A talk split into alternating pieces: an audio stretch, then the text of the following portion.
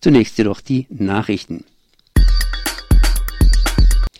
Rückbau im Kernkraftwerk Neckar-Westheim. Der Abbau des Kernkraftwerks Neckar-Westheim, Kreis Heilbronn, dauert Jahrzehnte.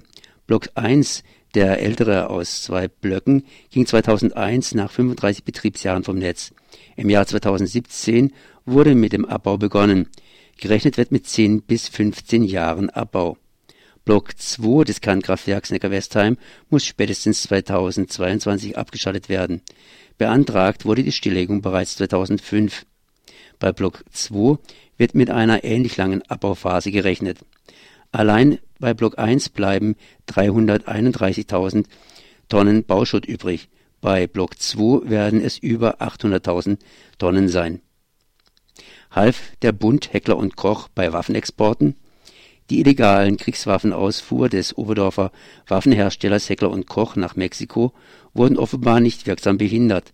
Im Prozess gegen fünf einst verantwortliche Mitarbeiter von Hechtler und Koch wegen illegaler Kriegswaffenexporte rückt die Frage in den Fokus, ob Bundesbehörden beim Export tätige Mithilfe geleistet haben.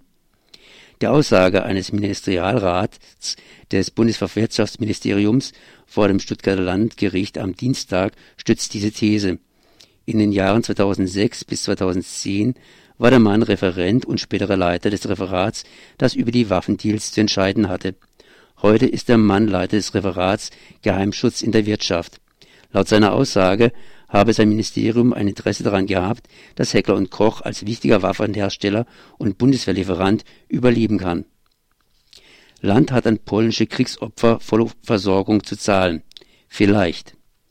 Polnische Kriegsopfer mit deutscher Staatsangehörigkeit erhalten auch nachträglich volle Versorgung. Acht Kriegsopfer hatten vor dem Landessozialgericht Baden-Württemberg geklagt und Recht erhalten. Seit Mai 2004 mit dem EU-Beitritt Polens stehen diesen Kriegsopfern volle Versorgung zu. Erst 2009 wurden die Betroffenen von der Regierung von der Regelung durch die Initiative des Bundesministeriums für Arbeit und Soziales darauf aufmerksam gemacht. Eine nachträgliche Zahlung der Gelder wurde von den Behörden abgelehnt. Mit dem Urteil des Landessozialgerichts Baden-Württembergs sollten nun die Nachzahlungen möglich sein. Das Regierungspräsidium Stuttgart, das mit seinem Versorgungsamt für die Zahlung zuständig ist, will das Urteil nun prüfen. Daher kommt es doch nicht sofort zu Nachzahlungen. Souveränere Kinder auch in Herkunftssprache unterrichten. Mit einer gefestigten Heimat- oder Elternsprache fällt auch das Deutschlernen leichter. Unterricht in Sprachen wie Türkisch, Russisch oder Arabisch sei noch eine Form von Wertschätzung. Auch aus der Sicht der Lehrergewerkschaft GEW werden die Potenziale der jeweiligen Herkunftssprache der Kinder von Zuwanderern bisher nicht genutzt. Die SPD-Fraktion startete eine Initiative, die Effekte des herkunftssprachlichen Unterrichts äh, zu stärken. Zunächst soll herkunftssprachlicher Unterricht in Form von fünfjährigen Schulversuchen in 90 Schulen getestet werden.